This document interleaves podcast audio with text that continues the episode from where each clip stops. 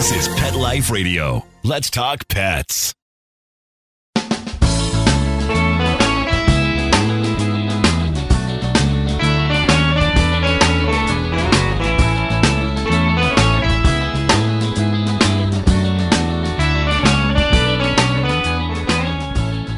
Welcome to Save a Pooch on Pet Life Radio. Thank you for tuning in. I am Beverly Isla, your host. So, in today's show, we will talk about a special organization that is able to merge two important causes, with senior individuals being a vulnerable and underserved population. Senior rescue dogs are even more vulnerable. So, on one hand, we have senior dogs in shelters who are more likely to be euthanized. On another, dogs owned by seniors are more likely to be left behind because they are no longer able to be taken care of. And the organization called Peace of Mind Dog Rescue has taken the initiative to not only advocate for senior rescue dogs in shelters, but to also provide dog services to senior people to ensure that they can keep their dogs with them as long as possible without being forced to give them up. Our guest today is Peace of Mind's Executive Director Carrie Brocker. When we get back from these messages, Carrie will be joining us. Tired of wasting money on giant bags, boxes, and jugs of litter that don't last? Switch to World's Best Cat Litter, the only litter that lets you use less and get more. World's Best Cat Litter uses the concentrated power of corn to deliver outstanding odor control and easy cleanup. It's lightweight, 99% dust free, and pet, people, and planet friendly. It's even flushable. Make the switch to World's Best Cat Litter and save $2. Visit www.saveonworldsbest.com. Let's Talk Pets on PetLifeRadio.com.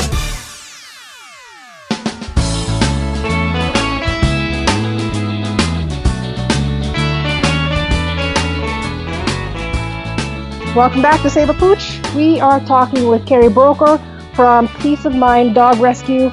Thank you, Carrie, for chatting with me about your awesome work. And I love the angle that the organization has taken because it's not only helping senior dogs in shelters, but helping avoid more from going into them. So, how did you and your team decide to focus on taking on both, helping senior rescue dogs and people? Oh, well, thank you so much for having me on and for all of the good work that you're doing. We started Peace of Mind Dog Rescue about eight and a half years ago. And I had been doing rescue work with another organization for about 12 years, so I wasn't new to rescue. We were rescuing dogs and cats from shelters uh, who were at risk of being euthanized. And at the time that Peace before, right before Peace of Mind started, I was taking care of a spaniel named Savannah, who was a woman who was dying of emphysema. And Alice was in and out of the hospital. And whenever she went into the hospital, she would ask me to take Savannah to my home and take care of her until she could get her back. And I was happy to do that. And then it came to the point where the doctors told Alice that she probably only had a few weeks left to live and she was moved to a hospice facility. And so I would bring her dog to her to visit with her and at one of those visits, what was most concerning to her about her impending death was what was mm. going to happen to her dog. And so at right. one of those visits, she actually asked me if I if she thought that she should have Savannah put down. And oh, Savannah no. was a yeah, she was a 7-year-old healthy dog and of course I just said immediately you know, do not even think about that. Don't worry about that. I will make sure that she gets a good home and that she's okay. And just, there was just so much relief in Alice's face and her body. And she just, it was really what was just most concerning to her. And she did end up passing away just about two weeks later with Savannah on her bed at her oh. side. And she did have one family member, but she was a disabled woman who was not able to take care of Savannah. And so the family called me and asked, you know, to come and, and get Savannah. And I picked her up. And when I had left that hospice facility at that visit, just when I was walking to my car, the whole concept of Peace of Mind Dog Rescue came to me that mm. uh, these people who were, and not only senior citizens, but anybody with any disease who is yes. facing, you know, possible death or they're struggling with their own health, chronic illness, and where are these dogs going to go? And in my previous rescue work, we were so focused on the dogs in the shelters, which of course we needed to be, and those organizations are definitely needed, that we couldn't even get to the people who were calling us every week asking if Whoa. we could take in their animals because, you know, something was happening. There was a death in the family, they were going into assisted living. Right. And so right. ultimately, those animals end up going to the shelter. And often, when a senior person is towards the end of their life and they have a pet, that pet's usually a senior also. And so, when that animal gets into the shelter, you know, the, the senior dogs and cats are the first ones to be euthanized because those aren't the animals that most people are looking for. They Yeah. have health issues that most people don't want to take on. So when I that concept came to me, I called Monica Rua, who's my co-founder, and you know pitched the idea to her about us taking in dogs from people who were elderly or, or passing away, and she right away knew that that was a niche in the community that needed to be filled, and was happy to become my co-founder. But also, she said, let's not forget about the senior dogs that end up in shelters. And for the 12 years that we had been doing rescue work together, whenever we would go to the shelters to, you know, choose the dogs that needed us most and get them out, it was the senior dogs that really broke our hearts. And uh, Mm. to see a senior dog in a shelter, you know, the the young dogs, nobody wants to see any dog in or animal in a shelter. But Yeah, the young dogs are kind of bouncing up and down. They're happy and Yeah. you know, there's a pretty good chance that they're going, you know, they're like, take me, take me. A lot of times the seniors get very depressed. They put Aw. their, their face to the wall. They won't even look at people. Sometimes they won't eat. Oftentimes the shelters call us and say, oh, there's this dog and we don't even know if they can walk. And it's really just, they're just so depressed. And once we get them out and get them good medical care, and sometimes they need some physical rehabilitation because they haven't been, you know, properly taken care of or exercised. And they just get younger and younger every day. So sometimes we'll get a dog that seems like they're just on death's door. We think they're Yeah. you know, 15 or 16 years old. And with proper care, you know, we find out, well, you know what? They're probably closer to nine or 10. So that's the origin story. That's how we got started. I just can't imagine like the logistics you guys have to, to cover on both ends. You guys cover a portion of California, am I correct? We do. We so we're located in Pacific Grove, California, and so we cover our tri-county area, which is Monterey County, Santa Cruz County, and San Benito County. When we're in good shape, as far as we have some extra foster homes available, we sometimes go outside of our county. We go into Santa Clara County. Right. We've taken dogs from the Los Angeles area and other parts of the Central Valley from time to time, but we really, because we're a small organization and really pr- pretty young, we're only eight years old, which is young if for a nonprofit. We're maturing though, but we are still a you know pretty new nonprofit. We really want to make sure that we're focused locally, and also that helps us because it can be so overwhelming. We get calls and emails from all over the state, but also from all over the country. I so we imagine. knew, yeah, so we knew that we really needed to set our priorities and um, make sure that the animals right in our local area are taken care of uh, Yeah. before we start to expand outwards. But we have we have made exceptions and, and taken in animals from other areas. That's awesome. So, how does the process work so that you guys can Yeah. cover both populations? Like that's yeah, that's yeah, insane. yeah. and it's about half and half. About half of our dogs come from shelters, and the other half come from guardians who are surrendering them to us. The shelters we are in, we have five shelters in our Tri County area that we mainly work with, and we're in just about daily contact with uh, them. Okay. So they're letting us know on a daily basis which animals are seniors, which ones look like they aren't going to go up for adoption, or Right. sometimes they've been up for adoption, but they haven't gotten adopted, and they think that they need to get out and get into because we're all foster based. So all so it's of foster dogs we have- homes. foster homes, yeah. Oh. So it's 80 to 90 dogs in our care at any given time, and we have 160 foster homes. So they're not all in use at all the time because they're rotating and sometimes they're taking a break or somebody Yeah. just adopted their foster dog or, or whatever. So we're in contact with the shelters, taking in the ones that the shelters think need us the most. And then at the same time, we are receiving calls and emails from the general public who know about us. And again, I don't know of any other organization in the country that specifically has a mission of taking in dogs from senior citizens. Yeah, I haven't so heard we of it. get yeah, we get calls and emails from all over the country and we try to give people as much support as we can and um, refer them to other possible rescues in their area who might be able to help them. But we have on our website a it basically it's a questionnaire so that when somebody needs us to take their dog, they can fill out information about the dog and their personality and their Yeah. likes and dislikes and their medical situation. So we have a pretty clear picture of the animal. We can't deal with aggressive dogs, so we do Right. ask that it be a dog who's friendly with people and good with other dogs, you know, generally speaking. And then we do have them come in for an evaluation where we meet the dog and we introduce them to some other dogs and see how they do.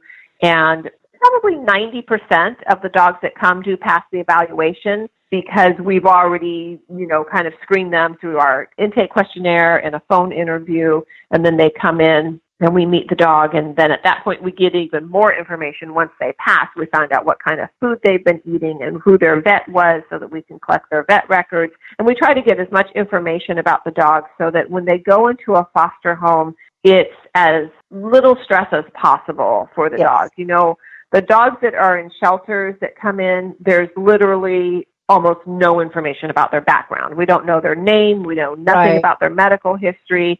And so when we do have a guardian who's had this dog for some time, we try to get as much information up front so that we can make that dog's life as easy as possible when they need to move to their foster home and then on to their permanent home.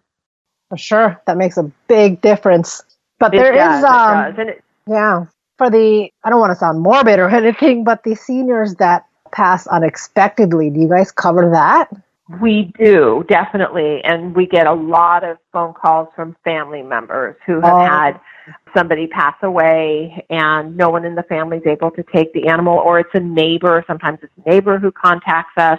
Unfortunately, there, you know, I think a lot of people in rescue have heard this story through shelters, but a lot of times senior citizens pass away on their own, and sometimes it's a week or more before anybody mm-hmm. knows that they've passed. And so we do get some of those dogs, and they've been through some some trauma Goodness, with yeah. with that. So that's always a very very sad situation, and we try to you know make that dog as happy as possible as as quickly as possible.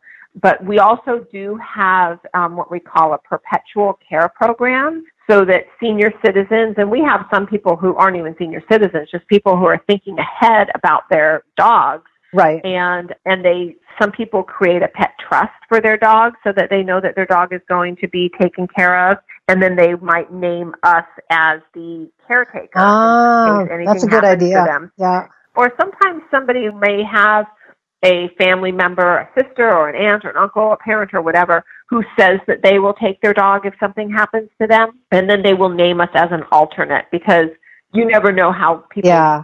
Circumstances are going to change. And that's another thing that we get calls from people a little too often who say, you know, my family member or my friend passed away. I promised her I would take her dog, but I really can't keep the dog.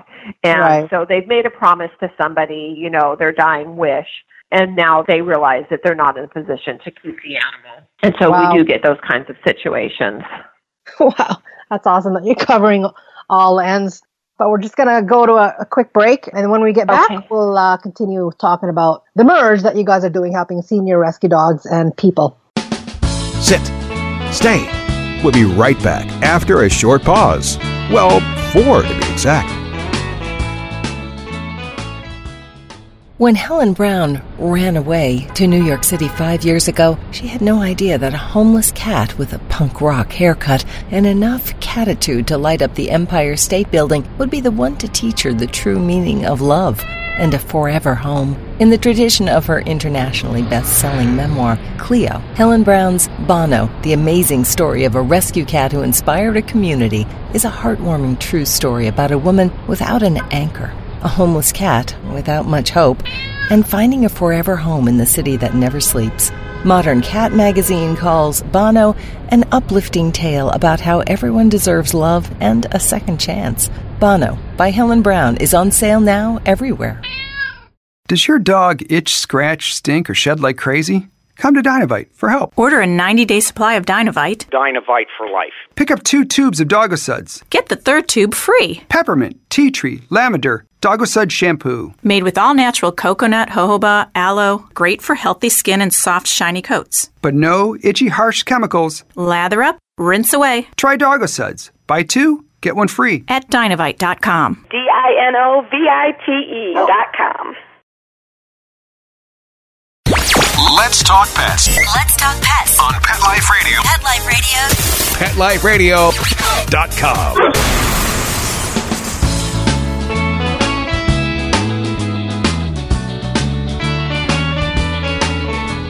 Welcome back to Save a Pooch. We are talking with Carrie from Peace of Mind Dog Rescue. So one thing I really do want to cover is senior dogs and what you think are the benefits of adopting a senior rescue dog. I really want that out there because I know, and I agree with your saying that a, lot of them just don't get adopted a lot because of what people may perceive them as. So, Correct, yeah.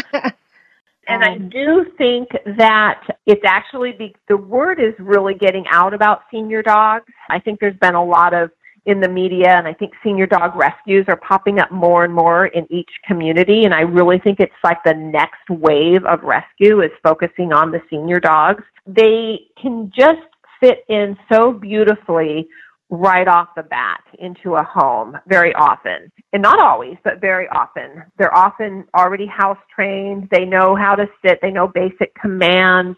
They're nice and calm. They walk nicely on a leash. It's really beautiful when a senior dog makes that just really easy, easy transition into a new home. right, right. And it's now, on the other hand, I, I need to just also say that sometimes senior dogs do have more health issues, and so you need to be able to take on the, that medical expense. Sometimes they have mobility issues, so oh, yes. oftentimes you think about matching a senior dog with a senior person, but sometimes if that senior person is they're starting to have mobility issues also, you don't want them, you know, adopting a dog that they need to be picking up to carry up and down stairs. So we always try to make sure that that match is is right. And the other thing about senior dogs, and people say this over and over again, just about rescue dogs in general, but I think Yeah, when yeah. it's a senior dog, just how grateful they are. And they seem to really know that you have helped them out of a difficult situation and that you're there for them. And it's just to look into the eyes of a dog who has lost their companion Mhm. and be able to watch them blossom and be in a home again. It's just, it really, I think people get addicted to it. And we have a lot of repeat adopters who will adopt a senior Oh. dog, take them to their natural lifespan, and then once that dog passes away, they come back and they say, I want another senior dog. And that's just so beautiful that people can continue to open their hearts to someone who they're, you know, not going to have for 15 years. It might be five years. Yeah, that's another thing, years. right? It's uh, it's getting It finding is, those people yeah. who are strong enough to go through Yeah. the, the grieving process. Yeah, yeah. And it's not for everyone. And we also Yeah. do hospice dogs. So we do have foster homes who will take in a dog who they we know is probably not going to live more than 6 months. Sometimes we'll pull a dog from the shelter or get a dog from a guardian who we know has cancer or heart disease, heart failure, something like that. And we do have these absolutely beautiful adopters and foster volunteers who take that on and make those six months the best six months of the dog's life. Wow.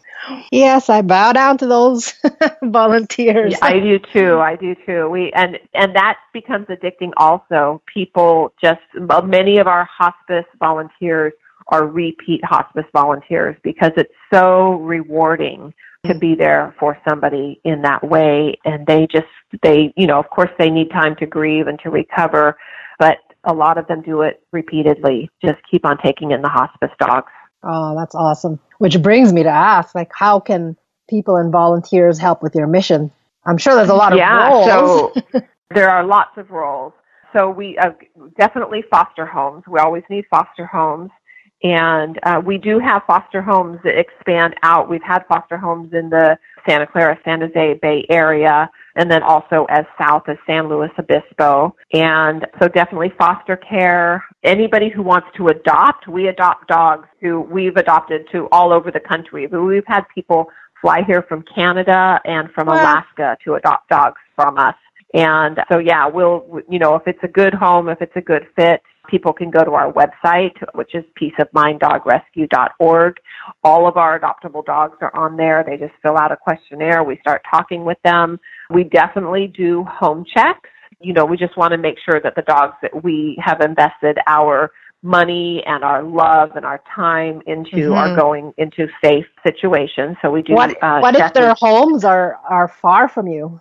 We have a network. We have over 700 volunteers, and oh. those volunteers have connections. Okay. So, for instance, when this wonderful chow was had a, a potential adopter in Alaska, we put out an email to our volunteers and said, "Does anybody know anybody in Alaska?" One of our volunteers had a relative who lived in Alaska. We contacted him to do the home check, and it turned out that he knew the man who wanted oh. to adopt from us. So it's just okay. it's you know what? It's a small world. It's just a beautiful world. There are so many connections and we can do home checks anywhere.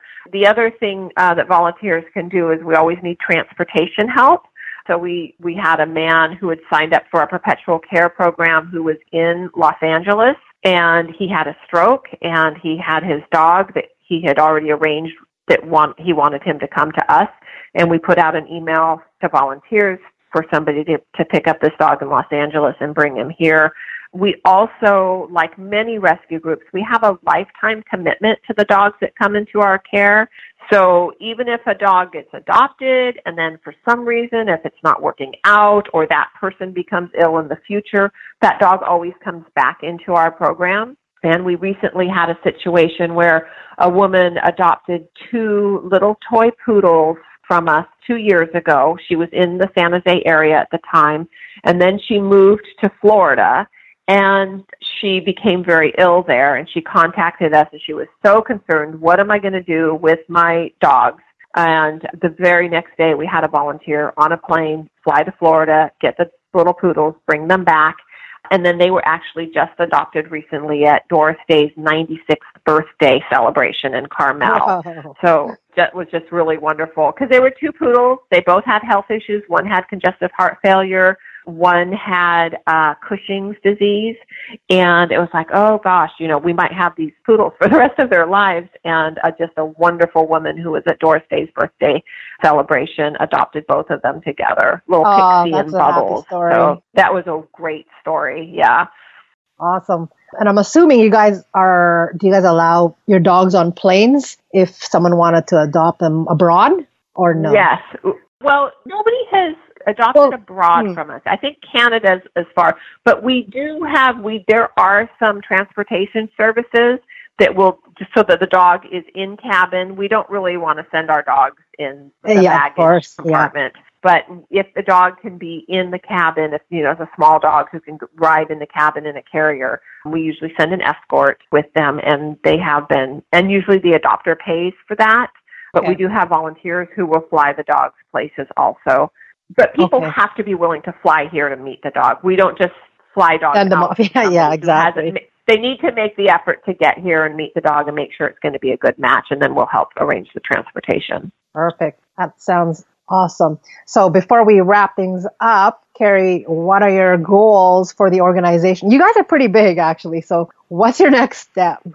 Yeah. So we're really, really excited. What we are in the process of doing right now is setting up our own veterinary clinic for the what? dogs in our care. Congrats. Yeah. Yeah, so that the, the veterinary care is our the biggest expense for the dogs oh, that yeah, we rescue. We're sure. spending a thousand to fifteen hundred dollars on each dog. Whoa. Every dog that comes to us, every single dog goes to the veterinarian for an exam, a senior blood panel, a urinalysis, a parasite screening. Most of them need dental cleanings. Many of them need extractions. Many of them need further tests. They need x-rays, ultrasounds, treatment for cancer, they need surgeries, they need treatment for Cushing's disease, they need, you know, biopsies done, lumps removed, arthritis medication. It's it's ongoing when you're rescuing senior dogs.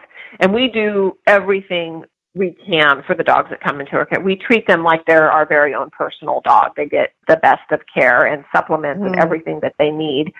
So at the end of 2016, we looked at our accounting and we were spending about $450,000 a year at that point on veterinary care. And that was the tipping point. That's when we knew we need to create our own clinic, hire our own vet yes. for our dogs so that we can bring those costs down and be able to help more dogs and more people. And so we have been working on this for the last two years to get our own.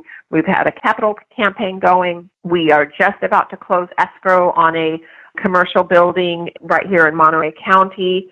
And we're going to do our build out and probably within the next six months we will have our own clinic running with our own veterinarian to take care of these dogs. And it's going to be really nice, state of the art. All of wow. the dogs come from the shelters. This will be their first stop to get all of their medical screening and medical stuff taken care of. So we're still raising money for that. Our goal was $2 million and we're at about 1.6 million right now. So we're about 400,000 left to go, but we're going to start the, we're going to start the build out because we need to just, you, you just know, need keep to do rocking it, yeah. and rolling with it. Yeah. And uh, and start start up the fundraising again. But that's really exciting for us and our dogs. And not only is it going to save us money, but we also have really high standards about the quality of care for the dogs. And um, one central veterinary clinic is going to just be, you know, a lot of times we have foster homes all over, right? All over three counties. And so if a dog goes to one foster home and starts their medical care at one clinic, and then for some reason they need to move to another foster home who lives in a different county, now they start up their care there. And it's working with all of these different vets. We work with about 10 to 15 vets right now in all the different locations. As good as we all try to be with record keeping, things can fall through the cracks when Yeah. you're just moving medical care around. It happens with people too. So just really having one consolidated veterinarian and all the, the paperwork and the records all in one place is going to help a lot with that because there- these cases get complicated and we really want to make sure these dogs are getting the best care possible. Yeah, absolutely. Oh, well, I'm so happy for you, and I really hope it launches smoothly. We are out of time, and I really appreciate you coming on today, and our show producer, Mark Winter, for making this show possible. You can check out Peace of Mind Dog Rescue at peaceofminddogrescue.org. So if you have any questions, comments, or ideas for a show, please email me at beverly at petliferadio.com. So until next time, spread animal compassion. Let's Talk Pets every week on demand, only on PetLifeRadio.com.